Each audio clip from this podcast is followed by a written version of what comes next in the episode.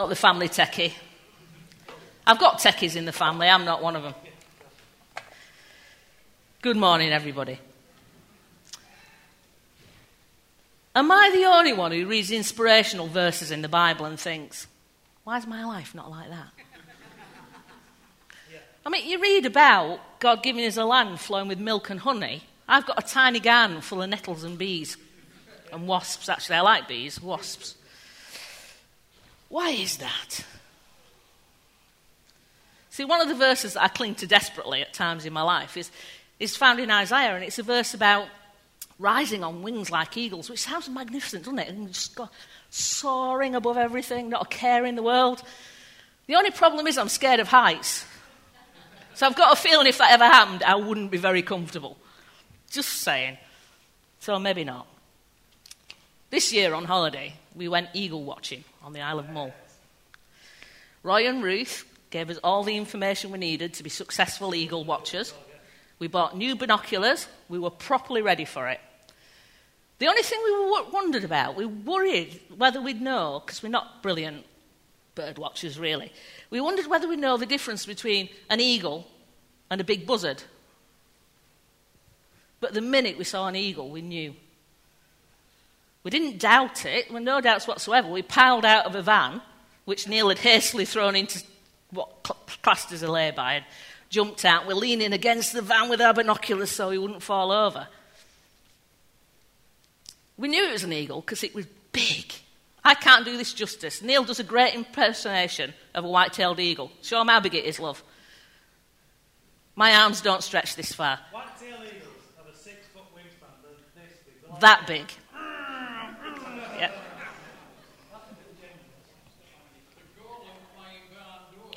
Flying barn doors, Roy. See, Roy told us where we could see not only eagles, but an eagle's nest. And he was so right. It took us ages to see the nest, but he was right, the nest was there. And Neil, because he's cheeky, walked down to this lay-by where all the proper bird watchers were, and we got binoculars leaning against the van so we didn't fall over. Not quite yet, but we'll get to that one. Um, and, um, and Neil went to these people who got this big thing on a tripod with a like, look down, they were taking pictures with their iPhones. And Neil saw the eagle chicks. So cheekiness isn't always a bad thing, it does get you to see things. See, this uh, picture is Neil's best spot. This is a white tailed eagle, obviously a long way up. You see, we could have just looked at lots of pictures of eagles and got to know more about eagles than we would have done leaning against the van. We could have read all about Mont Tinternet. But the experience of actually seeing the eagles was so much better than reading things and looking at close up pictures and it was so much better because we were seeing them. We were experiencing their flight vicariously somehow. We just felt good when we saw eagles. The best eagle spotting. We were just driving along. We'd failed to find this eagle that we'd seen from the distance. By this time, we were getting a bit reckless with the old parking. And we were just driving back to the main road. And this eagle, which is like hidden from us in a treetop, suddenly swooped down in front of the van. Imagine, it was a golden eagle. Imagine something that big swooping in front of the van. And it was just, it was breathtaking. It was breathtaking because it was happening, it was real. You see, it's good to know the verses which encourage us off by heart. You know, we, we learn these verses, but, but we learn a verse.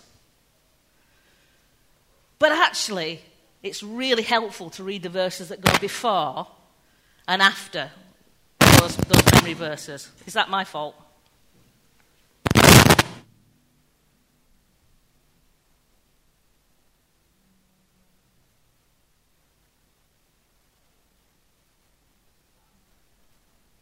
The, the tech. Better? Not better. You stand there, it'll be right. You see, a Bible verse taken in isolation can encourage us, but a Bible verse understood in context can inspire us. That's the difference. So I'm going to read from the message. Can you put the verse up, please, David? Neil says I've got to stand still, so if, if I'm less animated than normal, don't be surprised. Isaiah 40, verse 28. I'm reading from the message because I really liked it. It says, Don't you know anything? Haven't you been listening? God doesn't come and go, God lasts. He's creator of all you can see or imagine. He doesn't get tired out, doesn't pause to catch his breath, and he knows everything inside and out. He energizes those who get tired, gives fresh strength to dropouts. For even young people tire and drop out, young folk in their prime stumble and fall. But those who wait upon God get fresh strength. They spread their wings and soar like eagles. They run and don't get tired. They walk and don't lag behind. See, these verses from Isaiah don't start with the soaring, they start at the important place. They start with who God is. Who God is. You see, I'm going to say something really shocking here. It's not actually all about our experience or our gratification, it's about who God is. God's the creator of everything. Isaiah reminds us of his constant, faithful love. He says that God doesn't come and go, he's constant and faithful. That God doesn't get physically tired like us. Amazingly, this is the most amazing bit, he doesn't even get tired of us, which I think is the really astonishing bit. I get tired of me quite quickly. I'm moving again, sorry, love.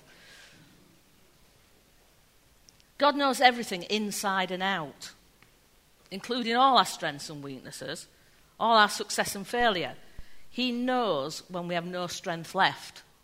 Isn't that amazing? You see, when Isaiah promises that we can soar like eagles and run without getting tired and walk without being left behind, there's a but. There are a lot of buts in the Bible. This is a but. Because actually, Isaiah tells us, but those who wait on the Lord. That's the catch. That's the conditional nature of this refreshing. We're told to wait on the Lord. You see, we have to be connected to God. We need to be actively seeking God. When we do those things, when we're in relationship with God, that's when God's resources are unlocked to us. You see, Isaiah tells us about God's strength. And then he tells us how we can be strengthened, and that's in connection with, God, with God. But those who wait on the Lord will renew their strength. He tells us that we can be energized because God's the source of all strength, He's the source of all our energy. See, I love the way the message puts these verses. That even young people tire and drop out, and youths, youths even folk, young folk in their prime stumble and fall. I like that because I'm not in my prime. It's come as a shock to you, I know.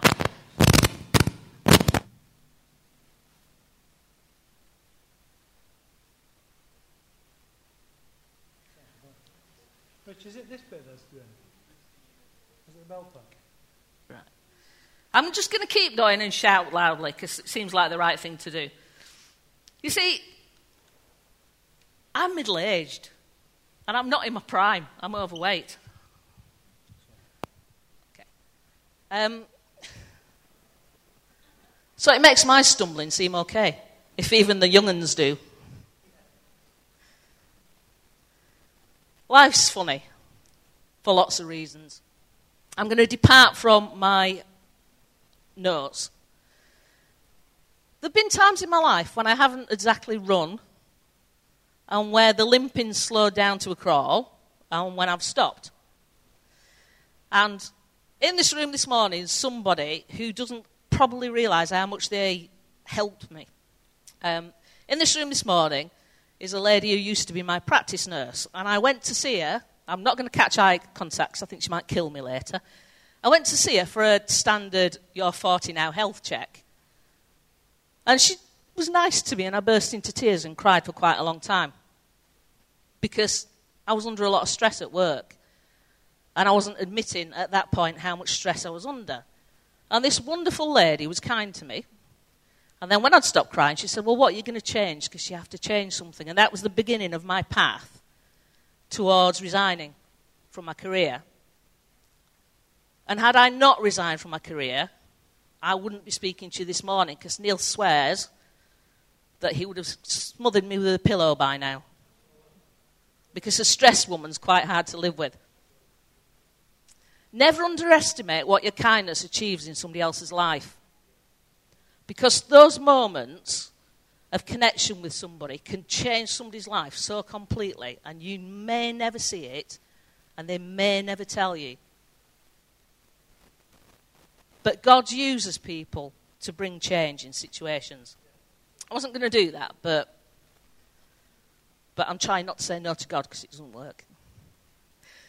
You see, you can't look at Facebook for more than a few minutes without a post telling you it's okay to not be okay. Yet, a lot of us are conditioned to think that we have to act like we're okay all the time. I was in that category. I probably am still in that category. I did say to Ruth this morning I was going to try not to get struck down for hypocrisy this morning. But I prefer to think it's honesty. You see, we're conditioned to plough on when it's tough.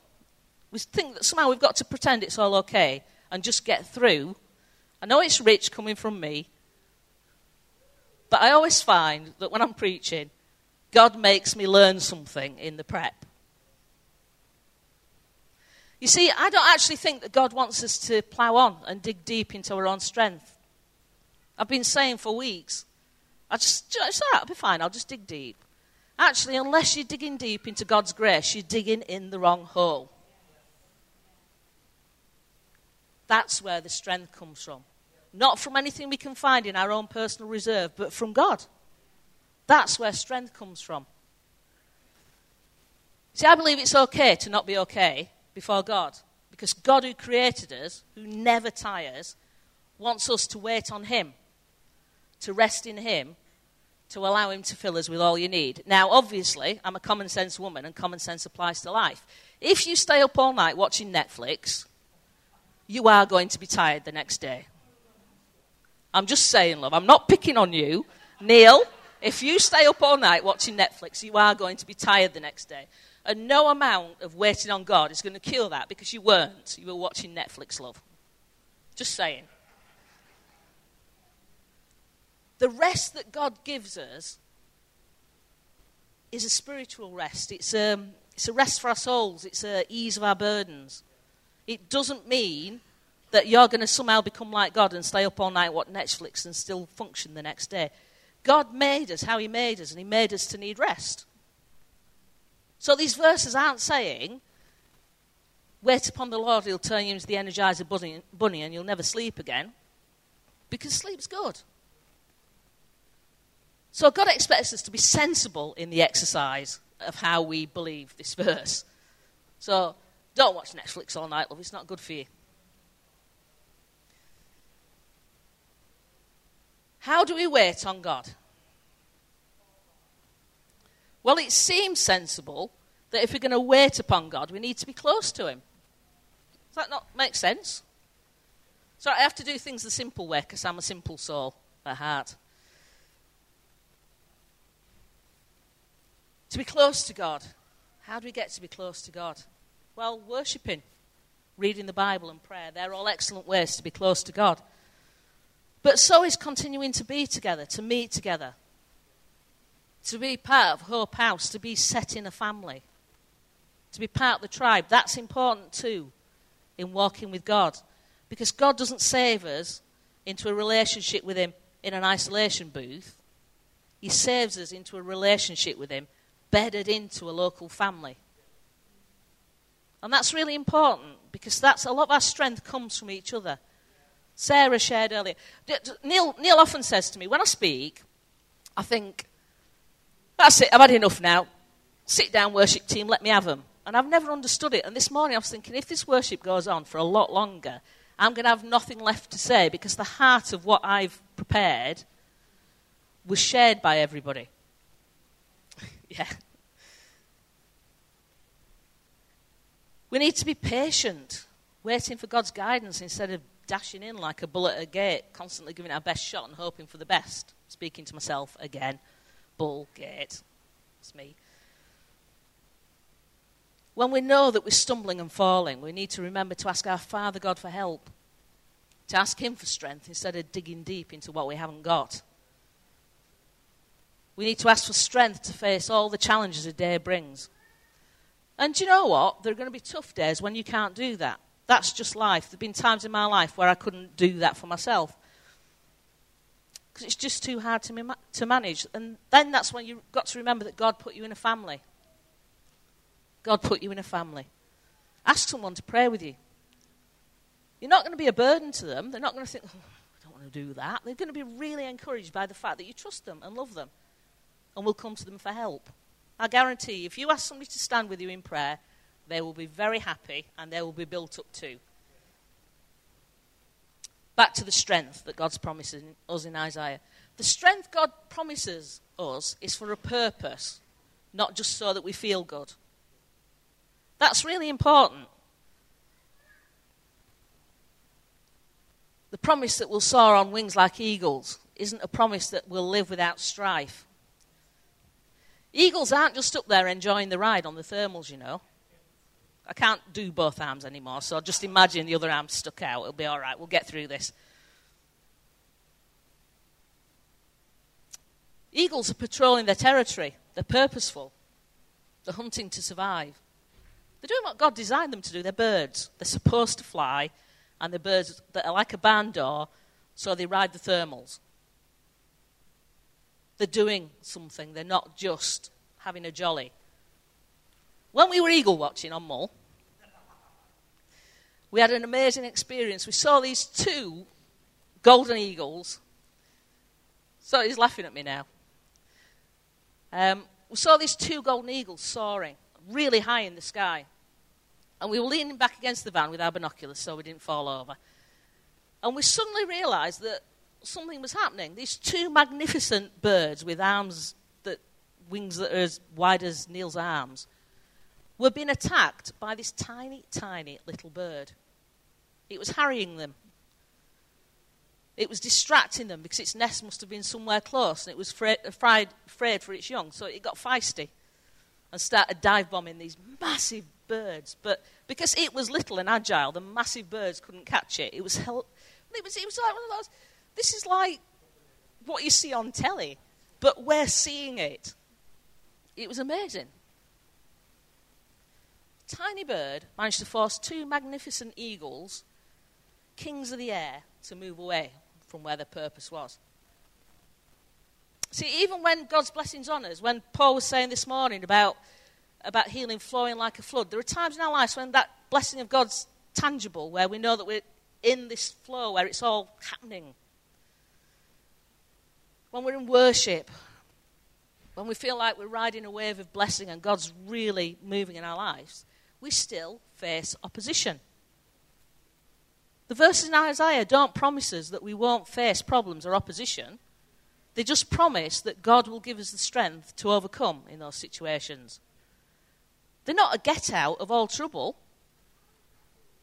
They're a promise that when we're experiencing trouble or distraction or attack God's with us. God's got it. Sometimes it feels like we've been dive bombed by, sharp, by a sharp beaked tiny menace. I had this experience at a wedding last, um, last year. Neil wasn't there, he was in hospital.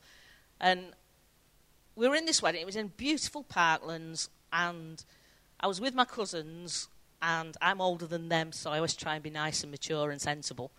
And uh, this wasp came and it was buzzing round me. So Sally's batting it off me. I'm like, no, just leave it. It's fine. It'll just, it'll just go away. And she laughed at me and said, well, you always did think the birds and bees were on your side. Yeah, yeah, yeah. So we're laughing. Anyway, this wasp decides to land on my face, so I'm not laughing much anymore. I'm like, no, it's fine. It's fine. Honestly, it's fine. It'll move away. Don't bat at it. It's fine. So then this wasp decided to crawl into my lips, so I couldn't even go, it's fine. Honestly, it's fine. And then, there's some kind of finale, the thing went up my nose. And I didn't move a muscle. I just stood there. And Sally's going, See, it's fine now, isn't it? Look, look, it's fine. It's just gone. and I'm thinking, Please, please don't sting me. Sting up the nose. That's not going to be good. Life's sometimes distracting. But a wasp sting would have only been a wasp sting. It's nothing to start flailing about it, is it, really? You see, none of these oppositions we face, not even my silly example the wasp, mean that God's abandoned us.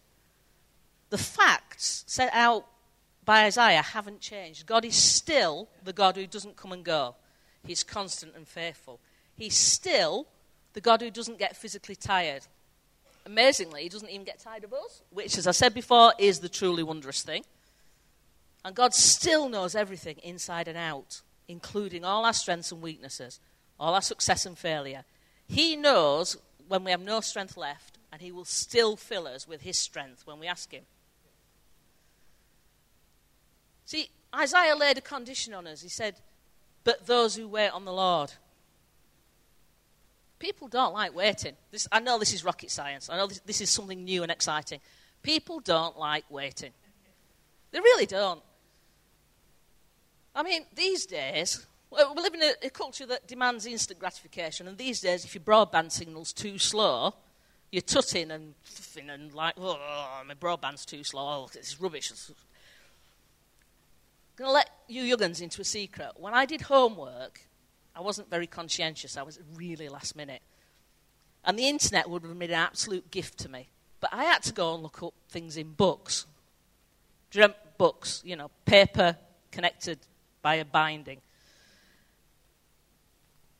And I couldn't just push a button and find out where the bit of information in the book was I wanted.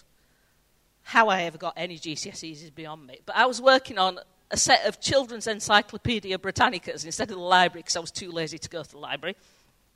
So I was looking in the indexes to find anything that sounded like it might relate to anything that was the subject of my homework. Yeah. We don't like waiting. See, we often talk about how God answers our prayers, and we say that usually there are three options yes, no, or wait. I prefer a no at the risk of being controversial, I prefer it when God says no, because then I know it's a no and I can move on. When He says wait, I don't like that so much. I don't like it because the wait usually, usually requires personal growth. If God says wait, it's because you've got to grow some to be ready for what He wants to do. So I don't like the waits, but I've experienced quite a few of them. See, personal growth happens because the kind of waiting that we're told to do in those who wait on the Lord isn't passive. It's not waiting with your hands in your pockets to see what fate does to you. That's not waiting in God, that's waiting pointlessly. Waiting on the Lord is waiting with expectation. It's waiting with hope and faith. It's waiting eagerly to see what God's going to do next. There's a sense of excitement about it. When I was little, Christmas Eve and all the excitement of would Santa come? When I was little, I like saying that. It's like I'm still little, you know what I mean? When I was younger, I'm still little, I get that.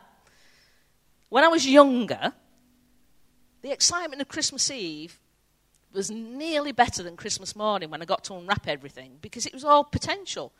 Anything could have been in that, that pillowcase full of presents. We didn't have proper made Santa pillowcases then. They didn't have any, they were just pillowcases, weren't they? So what was in that pillowcase potentially could have been anything. So the potential of what I might find in the morning excited me more than the actual presents. And the presents were good, but actually we should be living in a state of the expectation that what God wants to do for us is better, better, better than anything we can think of or imagine. Because that's our God. That's what Isaiah's saying. He's saying, Don't you understand? God's better than this. He's bigger. He's constant. He never fails. He's more than all you can hope or imagine.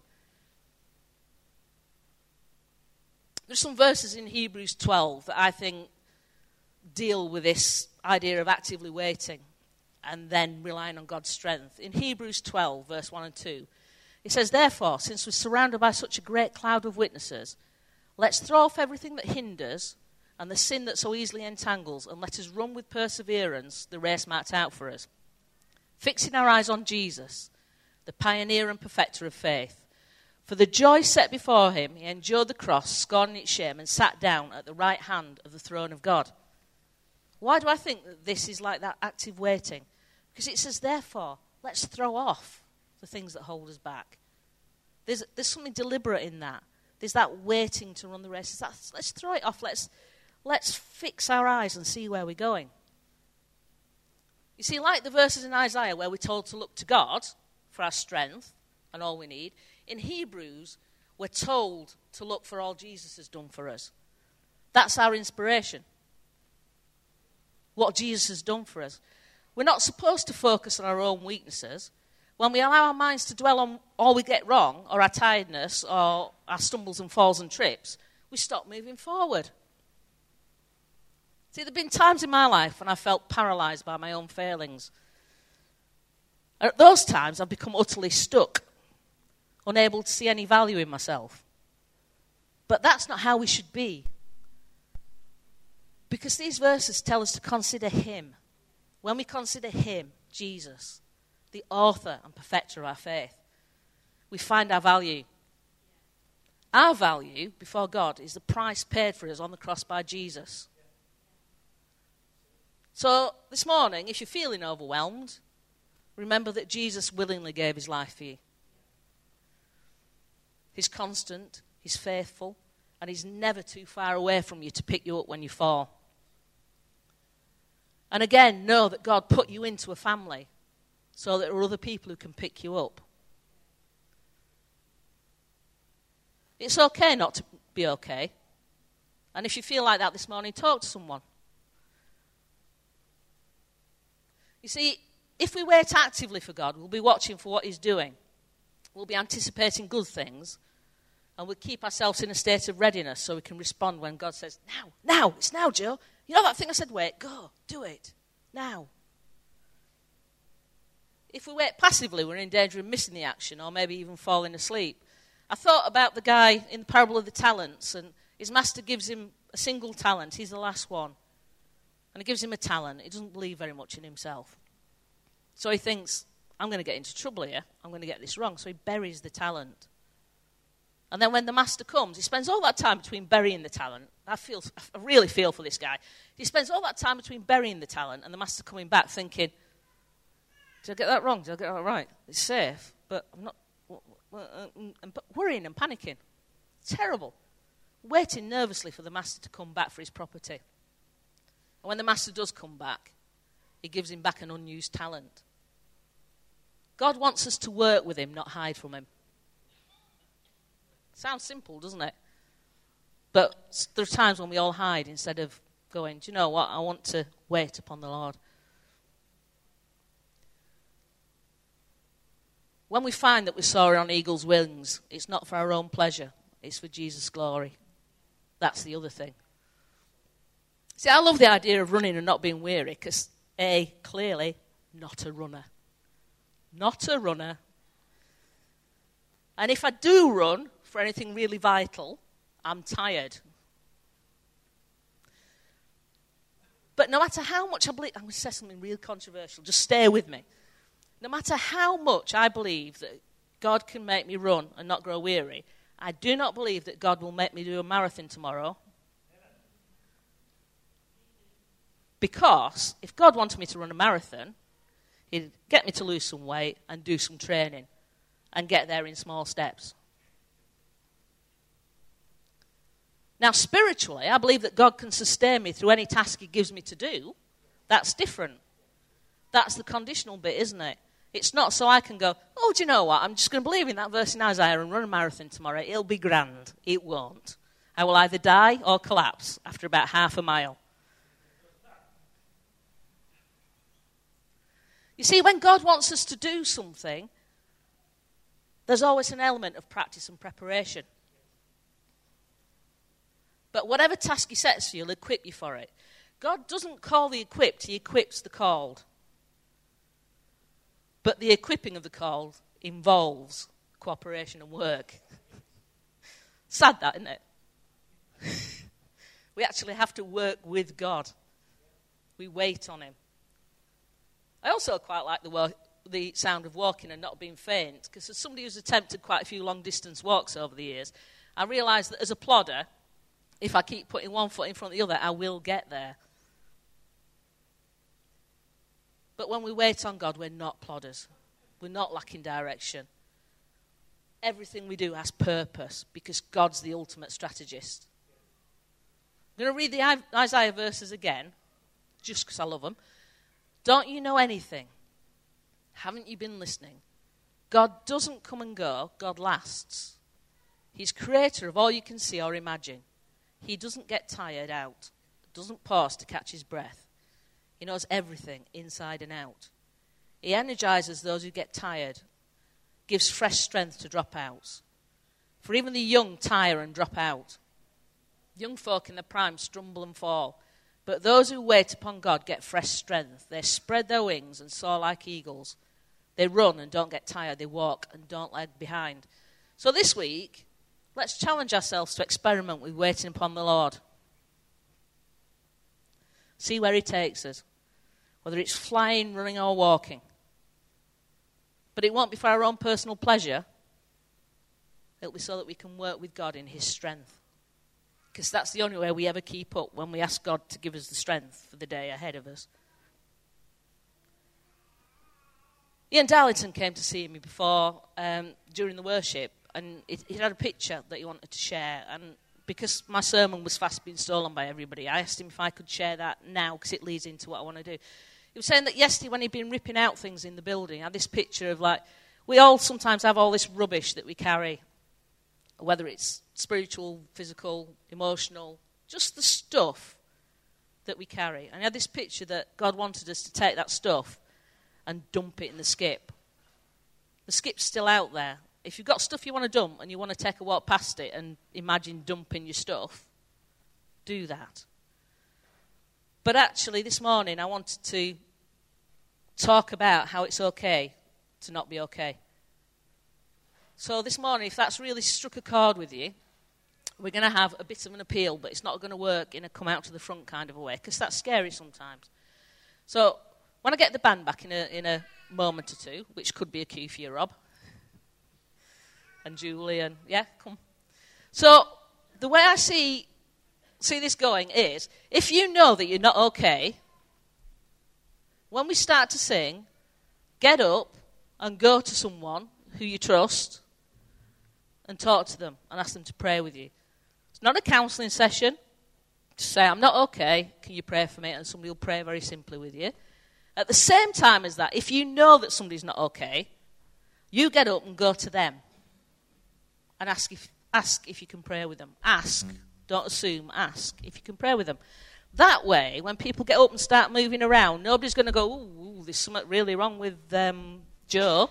She's got up and gone. What's wrong with Joe? We're all in it together, we're family.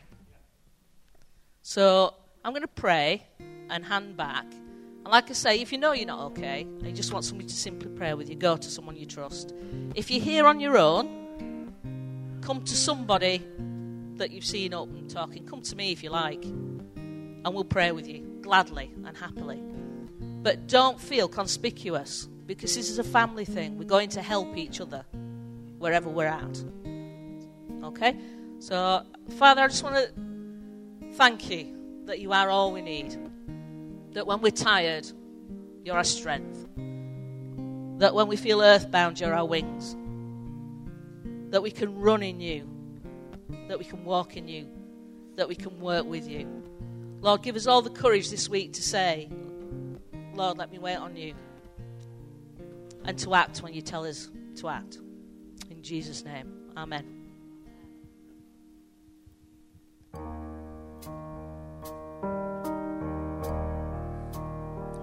How great the chasm that lay between us. How high the mountain I could not climb. In desperation, I turned to heaven and spoke your name into the night. Then through the darkness, your tore through the shadows of my soul. The work is finished, the end is written. Jesus Christ, my living hope. Who could imagine so great a mercy? What heart could fathom such boundless grace? The God of ages stepped down from glory to wear my sin and bear my shame. The cross has spoken,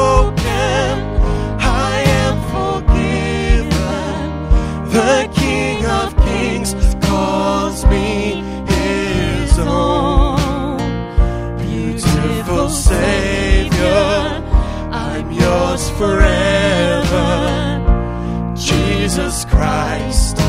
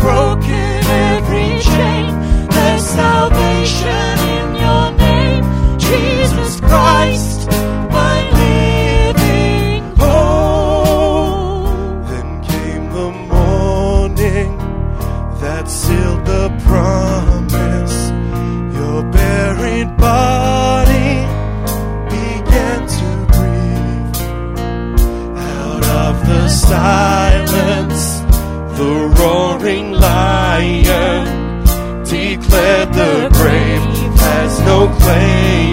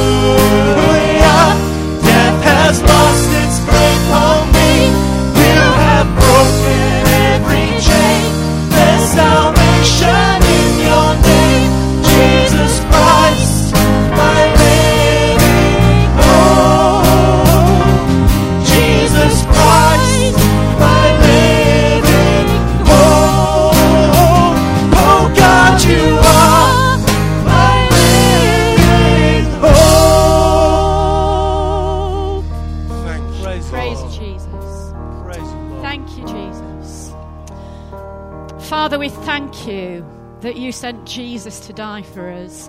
And because of him, we have a living hope. You set us free.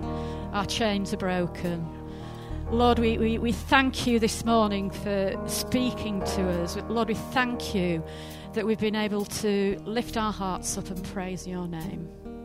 Amen. Amen. If you